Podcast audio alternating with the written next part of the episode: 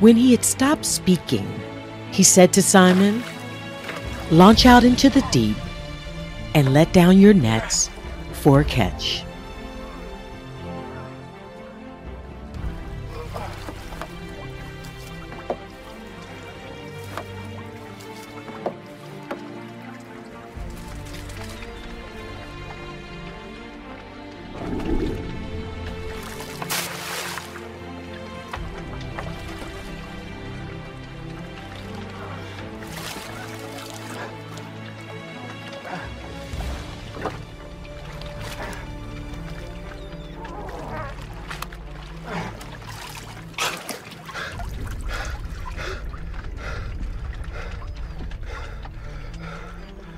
Did this happen?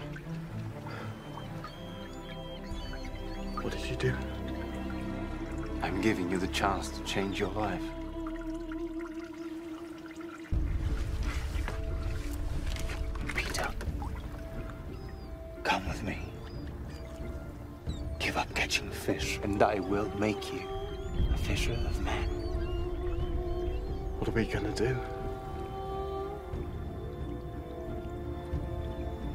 Change the world.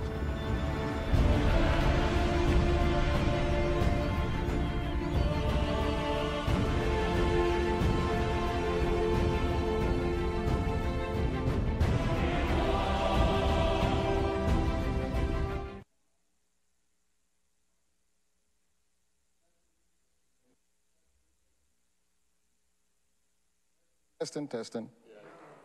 Testing, testing, testing. Praise God. Amen, amen. We're going to change the world, guys. We're going to change the world. We are going to change the world. Glory to God. Amen. Good morning, everyone, and welcome to Global Outreach Church in Lawrenceville, Georgia. Uh, we want to thank God for you for being here in person, and to those of you watching us online, we welcome you as well. We thank God for you, and we are looking forward to receiving you in person so you can share the ex- experience with us. Amen. This is Palm Sunday. Oh man, it's, it's just, it's unbelievable. Uh, just looking through the events uh, of the past couple of weeks and what happened in real time over 2,000 years ago is just mind boggling. And so, quickly, let me just go to Mark chapter 11 because of time.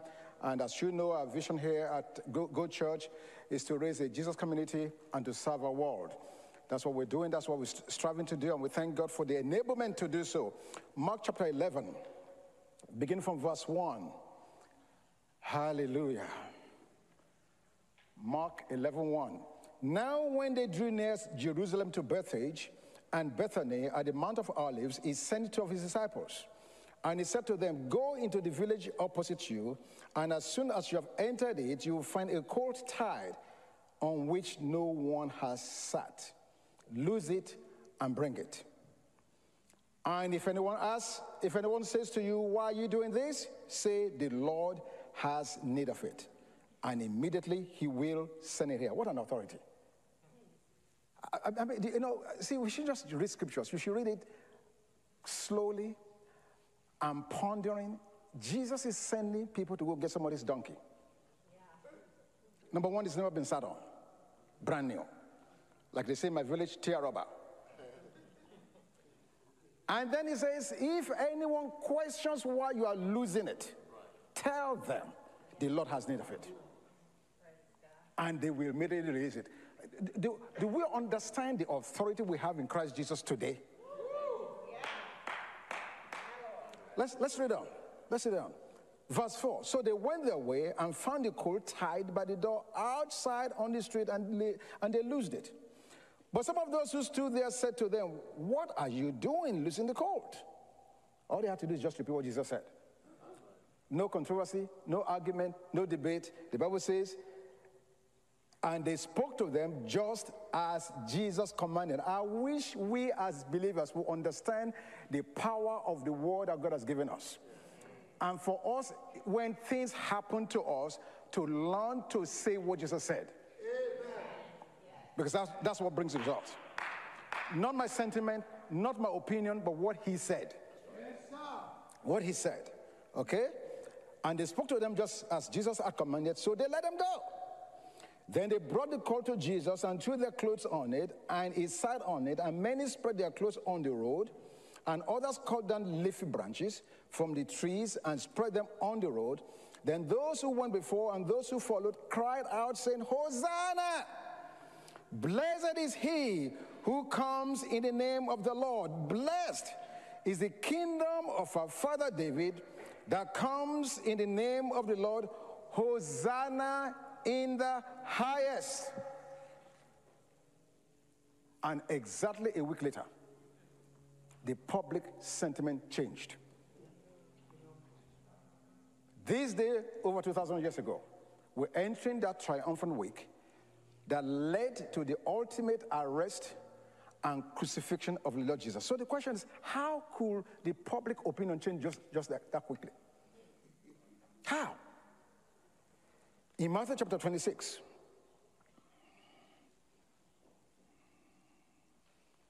in verse 3, then the chief priests, the scribes, and the elders of the people assembled at the palace of high priest who was called Caiaphas and plotted to take Jesus by trickery and kill him. Just barely a week later. Just barely a week later. Let's read one more passage. Next chapter, Matthew 27, verse 1. When morning came, all the chief priests and the elders of the people plotted against Jesus to put him to death. So we went from one extreme, Hosanna, Hosanna, blessed is he that comes in the name of the Lord, in one week, to where now the chiefs, the chief elders and the priests were plotting to kill him. So for this morning, I want to examine who was responsible for Jesus' death. That's the title of this morning's message. Who was responsible for Jesus' death? So, so, now, just to give us background and, and context, the Sanhedrin in Israel was the supreme council of Jews which controlled the civil and religious law. It had 71 members and was made up of Pharisees and Sadducees. The head of the council was a high priest who at that time was called Caiaphas. We just read that in Matthew chapter 27. So the council controlled the issues concerning the affairs of the Jewish people in Palestine. Now, although the Jewish leaders sometimes put people to death, we saw that in the scriptures. They stoned Stephen to death. We know they do that. We know they brought the woman that was caught in adultery in John chapter 8 to Jesus, and they wanted to stone her to death. So we know it was a practice that they had the authority based on religious laws to put people to death. However, in this case, in Jesus' case, they pawned Jesus' case to Pilate because they did not want to execute him personally themselves. In other words, they want somebody else to take the blame. They still want him die, to die, but they didn't want to carry out himself. And so, if you follow the Matthew chapter 26, 27, and all of those passages, you will see how they tried him among the Sanhedrin for blasphemy. But they realized blasphemy would not fly with Pilate. Because Pilate was not concerned about the affairs of the Jews itself. So what did they do? They came up with a trump charge of treason when it got to Pilate. Because now treason is a big stuff for the Roman government. Amen? So now let's just dive quickly into this. Who, who was responsible for Jesus' death? Now, there are many people who played different roles leading up to his crucifixion. The first one, Judas Iscariot. Now, you must recognize Judas, background. He was not a Galilean. He came from, from a part of Israel where they believed in revolution. And so Judas was, uh, was a revolution, in, so to speak, looking at Jesus as the potential one who will lead a revolution against the Roman government. But now, when Jesus began to teach about his pending death, he's going to die, and Judas said, "Wait a minute now, we're looking for a this this this man that's going to die. This this will not be the one." He became despondent, discouraged, and the greed in him opened him up to take a bribe and to betray Jesus Christ. He saw Jesus as a means to an end. And when that end was not forthcoming, he chose another path. I just wonder today, how many of us are Judases? How many of us have bought into the kingdom of God based on what we can get? Based on what Jesus can give. And if what we think it can give is not forthcoming soon enough, maybe we'll try something else. Next, Pilate. He was the one that sentenced Jesus to death, even though he knew Jesus was innocent. He knew that the religious leaders were jealous of Jesus but wanted to prevent a riot. Let's just look at one scripture, Matthew 27. Matthew 27, verse 17. Look at Pilate. And we're going to get more into this next Sunday. Matthew 27, 17. Therefore, when they had gathered together, Pilate said to them, Whom do you want me to release to you, Barabbas or Jesus, who is called Christ? He goes on to say in verse 18, for he knew that they had handed him over because of envy. Verse 23, same chapter, verse 23. Then the governor said, Why? What evil has he done? But they cried out all the more, saying, Let him be crucified.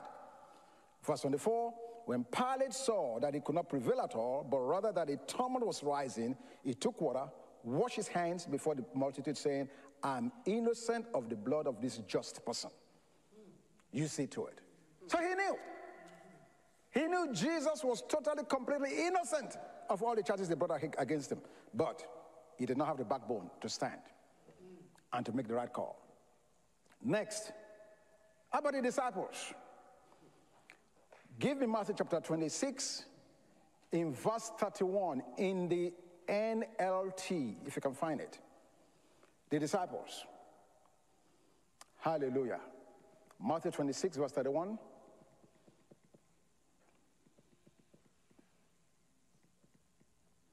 NLT. Thank you. On the way, Jesus told them, Tonight, all of you will desert me. For the scripture says, God will strike the shepherd, and the sheep of the flock will be scattered. Give me verse 56. Same chapter, verse 56. But this is all happening to fulfill the words of the prophets as recorded in the scriptures. At that point, all the disciples deserted him and fled. God, my goodness, in his greatest hour of need, the ones he's been with for three years, teaching, preaching, eating, doing miracles, none of them had the guts to stand now, they were not directly involved in his death, but definitely they deserted him. How about the crowd? In Luke 23, verse 13, Luke 23, verse 13, what was the crowd's role? Luke 23, verse 13. Then Pilate, when he had called together the chief priests, the elders, and the rulers of the people, said to them, You have brought this man to me as one who misleads the people. And indeed, having examined him in your presence, I found no fault in this man concerning those things which you accuse him. No, neither did Herod, for I sent you back to him, and indeed nothing deserving of death had been done by him. I will therefore chastise him and release him. For it was necessary for him to release one to them at the feast.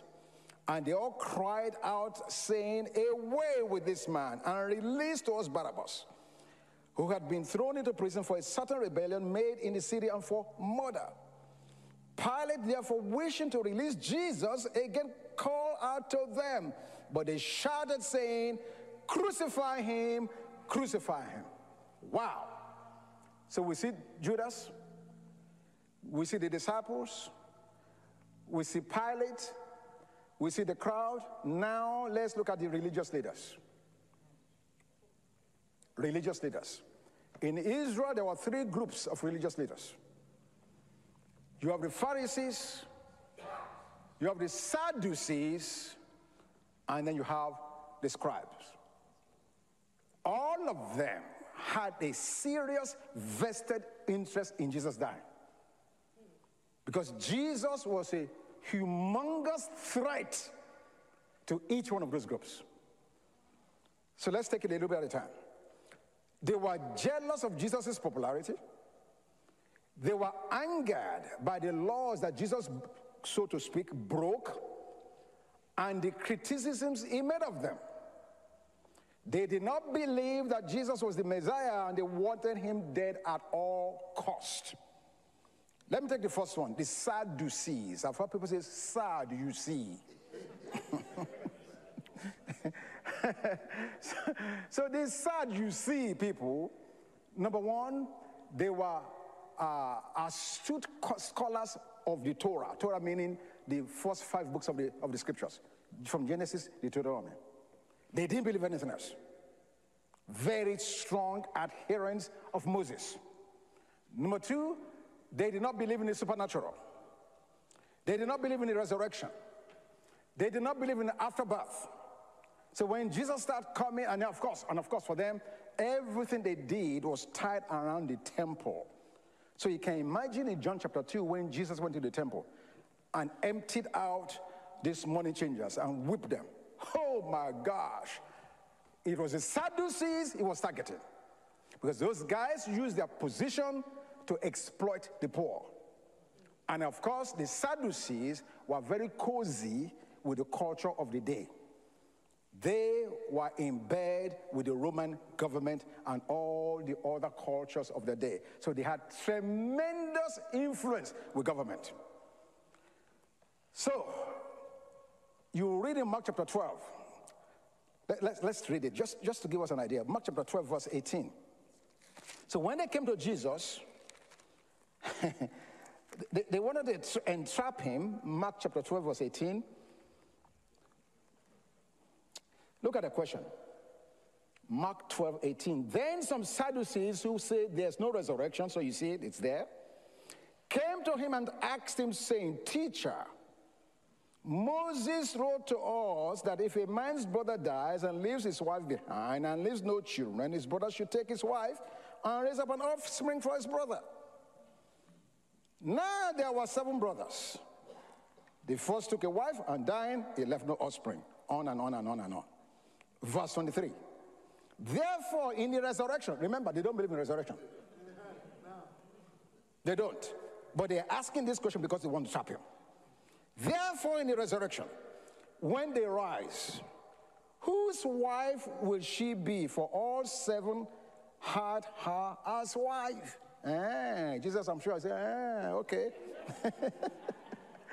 Jesus answered and said to them, Are you not therefore mistaken? Because you do not know the scriptures, not the power of God. For when they rise from the dead, they neither marry nor are given in marriage, but they are like angels in heaven. But concerning the dead, that they rise, they have not, have you not read in the book of Moses? Notice Jesus, notice, notice the wisdom of this guy. Notice this Messiah. Notice he's gonna, he's gonna make a case. Where does he go? Moses.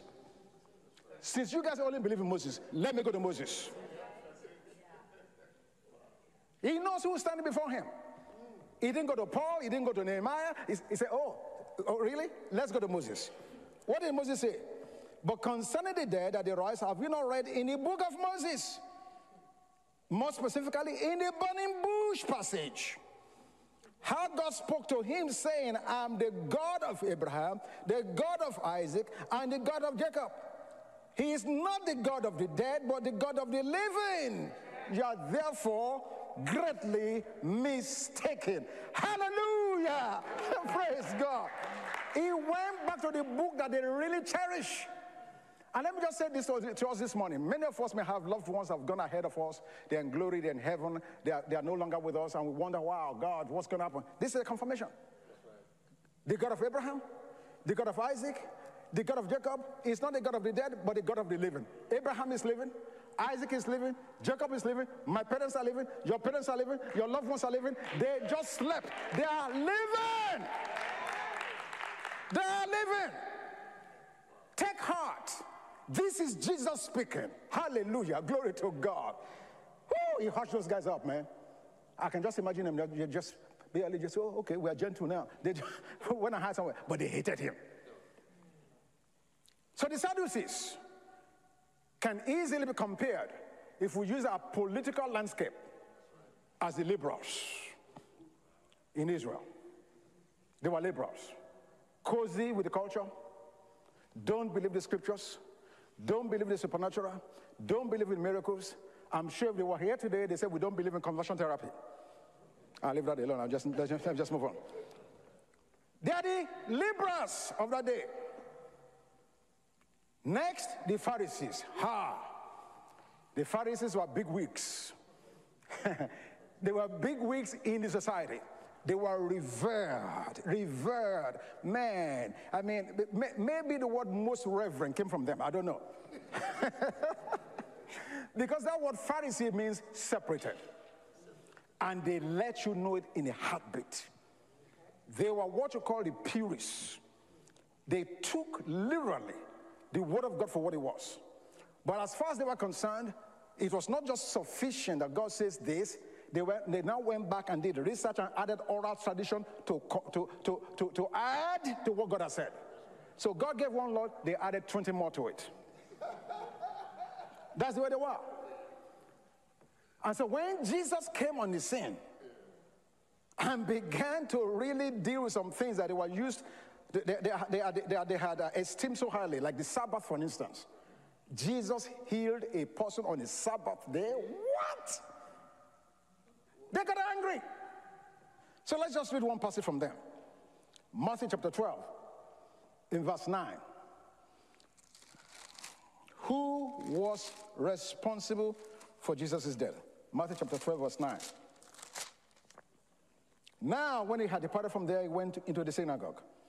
And behold, there was a man who had a withered hand, and they asked him, saying, Is it lawful to heal on the Sabbath? That they might accuse him. See, they're asking these questions to entrap him. Let, let, let, me, let me throw this in. There are two ways of questioning. I can ask a question or I can question you. When I ask a question, I'm looking for information. But when I'm questioning you, I already presume something and I'm trying to just nail you. That's what the police department does when they're questioning a suspect they already think the suspect has something to do with the crime. So the line of questioning are to entrap that person further to nail the person. They're not looking for information. They're looking to convict a criminal. So you be careful. No, seriously, be careful. Be careful. When you're talking to people, when you want information, be sure to ask a question rather than questioning the individual. Huge, huge difference. Here, these guys, they're not asking a question. They are questioning Jesus. Is it lawful? They know the answer. They say, Is it lawful to heal on the Sabbath? That they might accuse him. The motivation. In, in fact, in fact, this is even better. Ask a question, you're looking for information. Questioning a person, there's, a, there's another motivation. That's it, it, that's the deal. So here they were asking the question so they might accuse him. Then he said to them, my goodness, what a wisdom. What man is there among you, Pharisees? I just added that. Who has one sheep and he falls into a pit on the Sabbath will not lay hold of it and lift it up? They go and get their animal if it falls on the Sabbath. But a human being who's sick, you better, you better, you better don't touch, don't, don't heal that person. Of how much more value then is a man than a sheep? Therefore, it is lawful to do good on the Sabbath. Then he stretched forth his hand to the man and healed him. He said, Yeah. Then the Pharisees went out and plotted against him how they might destroy him. They were so upset, they said, Man, this guy got to go. Because for you, for, you see, the Pharisees, they thrived on the ignorance of the people. They were revered. They were the final authority in any, anything religious. And so they, had, they loved the high seats in the, in the synagogue. They just, just, just like the preeminent positions. They were saying they were, they were just big. Yeah, thank you, the chiefs. And sinners hated them. And they hated sinners. Because remember, they are purists. So for Jesus to come around and sinners were coming around him, wow. Tax collectors coming around him. They said, man, no, no, no, no, no. This guy's going to mess up. He's going to mess us up. We need, we need to get, get rid of him. Yeah. So if the Sadducees were the liberals of the society, the Pharisees then are the conservatives of that society. If we use the political landscape, hypocrites. We would champion abortion rights. No child must be aborted in this United States. But if you catch me at night as a black man driving, you can kill me. I'm open game. So what we are seeing in USA had been a long, a long time. You are the Sadducees and the Pharisees. They were there. But unlike the partisan politics in the US now, for as far as Jesus is concerned, they are consensus. It met both of their interests. Sadducees wanted him gone, the Pharisees wanted him gone. So they could come together in agreement and say, let's kill this man. so you have the Pharisees, you have the Sadducees, and then you have the scribes. The scribes mainly were the scholars of that day. like that. He said the professors, that's right. they were the seminarians that helped the Pharisees draft the law. Say, yeah, let's add this, let's add that one. and they were the ones they taught in the synagogue. They taught in the synagogue. So they had again very good reputation. They had they had they had a, class because they occupied a very important role. But they had a problem with Jesus. Let's read Matthew chapter 7. Look at Matthew chapter 7, verse 28.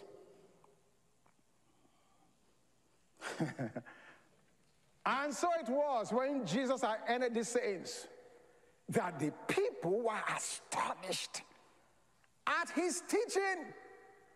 For he taught them as one having authority and not as the scribes. Oh my gosh. Trouble in Israel.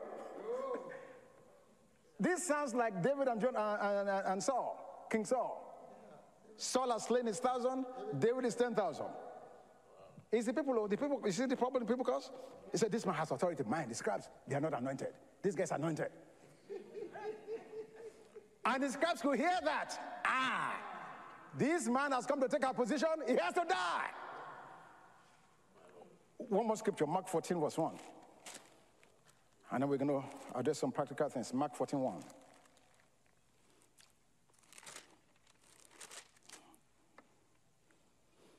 After two days, it was Passover and the feast of unleavened bread, and the chief priests and the scribes sought how they might take him by trickery and put him to death. Okay, so now we've seen the various groups of people that had interest in Jesus' dying. What I want us to know in spite of all of this, that it was all part of God's plan. Every detail of Calvary was orchestrated in the eternal counsels of heaven. At Pentecost, Jesus said in Acts chapter, no, not Jesus, I'm sorry, Peter said in Acts 2.23, you don't need to put it up there, I'll read it. This man was handed over to you by God's deliberate plan and foreknowledge. And you, with the help of wicked men, put him to death by nailing him to the cross. Later, Peter will write again in 1 Peter 3:18. He says, For Christ died for sins once for all, the righteous for the unrighteous, to bring you to God. Then Paul tells us in 2 Corinthians 5:21, God made him who had no sin to be sin for us, so that in him we might become the righteousness of God. So the injustice Jesus suffered, he suffered for you and me.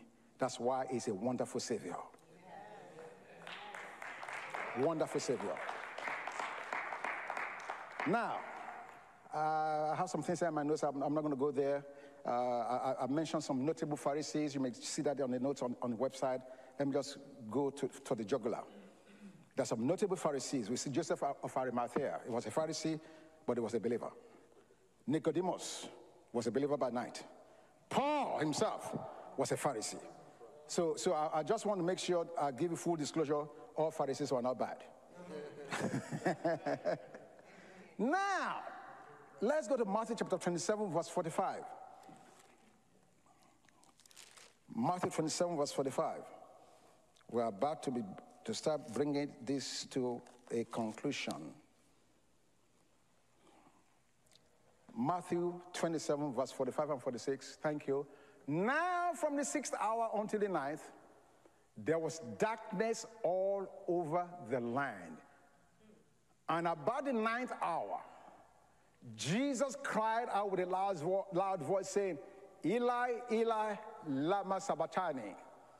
That is, My God, my God, why have you forsaken me? Whew. This one verse has created a lot of controversies among Bible scholars.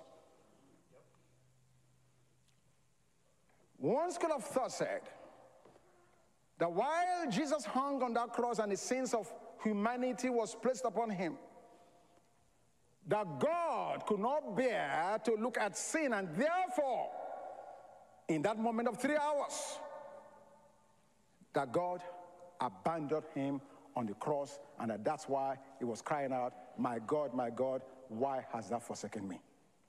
One school of thought. I want to disagree with that school of thought. And the reason I disagree with it is if God ever abandoned Jesus on the cross because of sin, then we're all in trouble. We're all in trouble. No.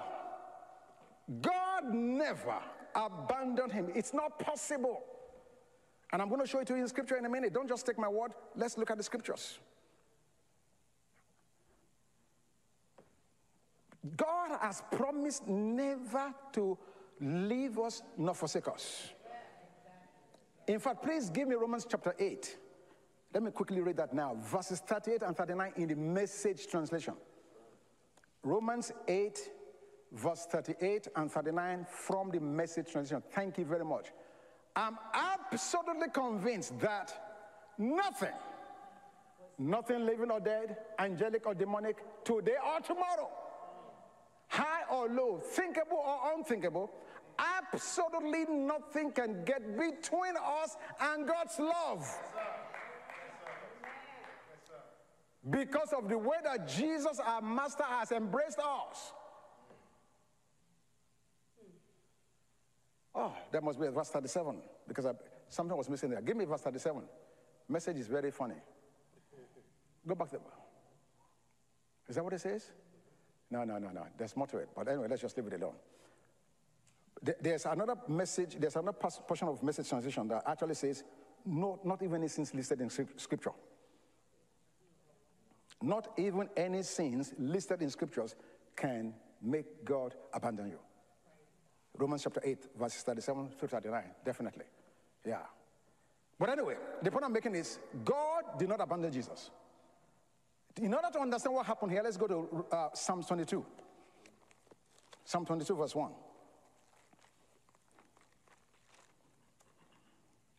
Yeah, we need to get the correct version of these translations.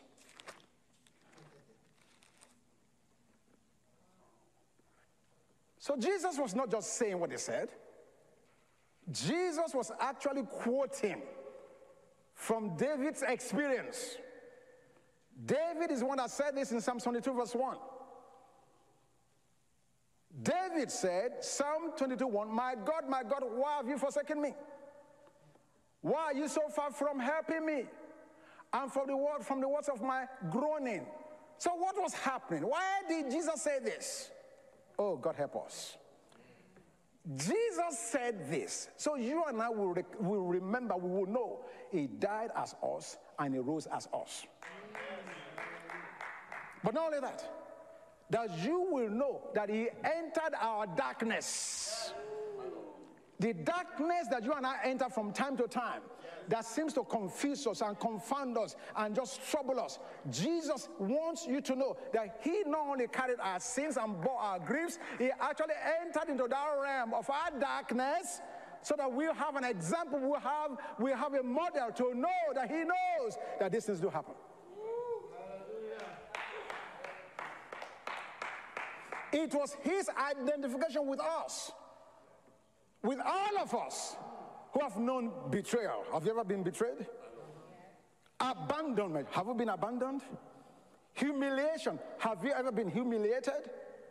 Dehumanization. Have you been dehumanized? Injustice. Have you ever felt injustice in your life? Collusion, lynching, rape, and goes on and on and on and on. Jesus, in going to the cross, identified with our humanity. As we watched him die, stripped, beaten, humiliated, his cry was our cry, and his death was our death. Hallelujah. In his blackest night, the true king of Israel, Jesus, our elder brother, and the firstborn from the dead, models for us how to navigate the agonies of this life. Let's go back to just Psalms 22. Psalm 22. In verse 3. But you are holy and thrown in the presence of Israel. Oh my goodness, what's David doing here? In first two verses, he cried and groaned. Oh my God, I cry in the daytime, you do not hear. And in night season, I'm not silent. But in verse 3, it's like a sandwich crying, the sandwich, and then deliverance. In verse 3, it says, But you're holy, enthroned in the presence of Israel. In other words, I'm going to change my thinking. Yep. Yep. David says, You know what? I know I'm going through a dark time. I'm being betrayed, have been hum- dehumanized. I have been, my God, downtrodden. People have abused me. They've rejected me. They've done all these crazy. You know what, God? I remember you're holy. Oh, my God. You are holy. And in your holiness, I know that you, are, you, you, you live in the presence of your people. So rather than focus on my mischief and my mystery, I'm going to focus on your holiness. I know that in due season, you will bring justice, you will bring deliverance, you will bring salvation. It begins to do that. What happens? Verse 4 Our fathers trusted in you they trusted and you delivered them. They cried to you and were delivered. They trusted in you and were not ashamed. Hallelujah. So, what is Jesus doing? He prays. He prays to a God who had proved he would not fail. Jesus was declaring the unending confidence in a God who may seem afar off in your time of trouble. And in his weakest hour, he leans on the faith of those who have gone before him. Just like David said here. Look at what David said again. Let's read. Our fathers trusted in you. They cried to you and were delivered.